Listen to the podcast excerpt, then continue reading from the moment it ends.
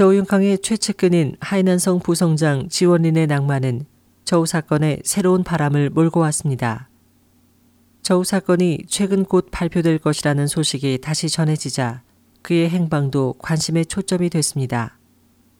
라디오 프랑스 인터내셔널은 저우융캉이 그의 아들 저우빈과 함께 내몽골에 구금돼 있다고 전했습니다. 지난해 12월 초부터 저우융캉의 체포 소식이 중공 관가의 비공식 채널을 통해 노출된 후 그의 행방에 관해 추측이 난무하고 있습니다.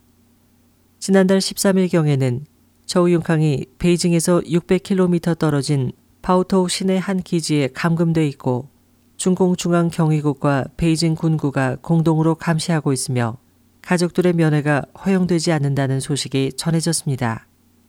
지난달 17일 로이터 통신은 저우융캉 본인은 텐진의 한 별장에 연금돼 있으며 그의 경호원과 비서, 운전기사도 이미 해고됐다고 전했습니다. 감금된 곳에는 정예부대 38군 사병이 지키고 있어 방문객을 만나거나 별장을 떠날 수 없으며 허락 없이는 전화도 할 수 없다고 전했습니다. 그의 아들 저우빈에 대한 소식도 자주 전해지고 있습니다.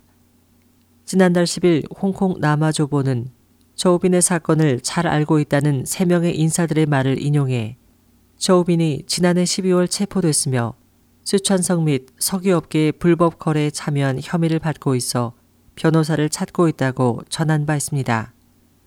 또 저우빈이 4,900억 위안의 부패 사건에 연루돼 기소됐으며 최고 사형을 선고받을 수 있다고 전망했습니다.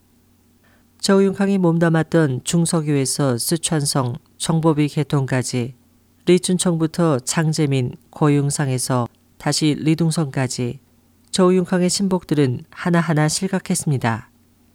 이전에 저우융캉이 랴오닝 성장으로 재직 시 그와 함께 파룬공 박해에 참여한 핵심 인물이자 파룬공 수련자들에 대한 생체장기 적출의 중요한 증인인 장동양 랴오닝 선양검찰장과 리원시 전 랴오닝성 공안청장이 잇따라 낙마했으며 저우융캉의 10년의 대비밀인 지원린 하이난 부성장이 조사를 받았고 특히 지원린의 낙마 소식이 중국 언론에 거론됐기 때문에 외부에서는 저우융캉 사건에 대한 발표가 가까운 시일 내에 이루어질 것이라고 전망하고 있습니다. SOH 희망지성 곽지연입니다.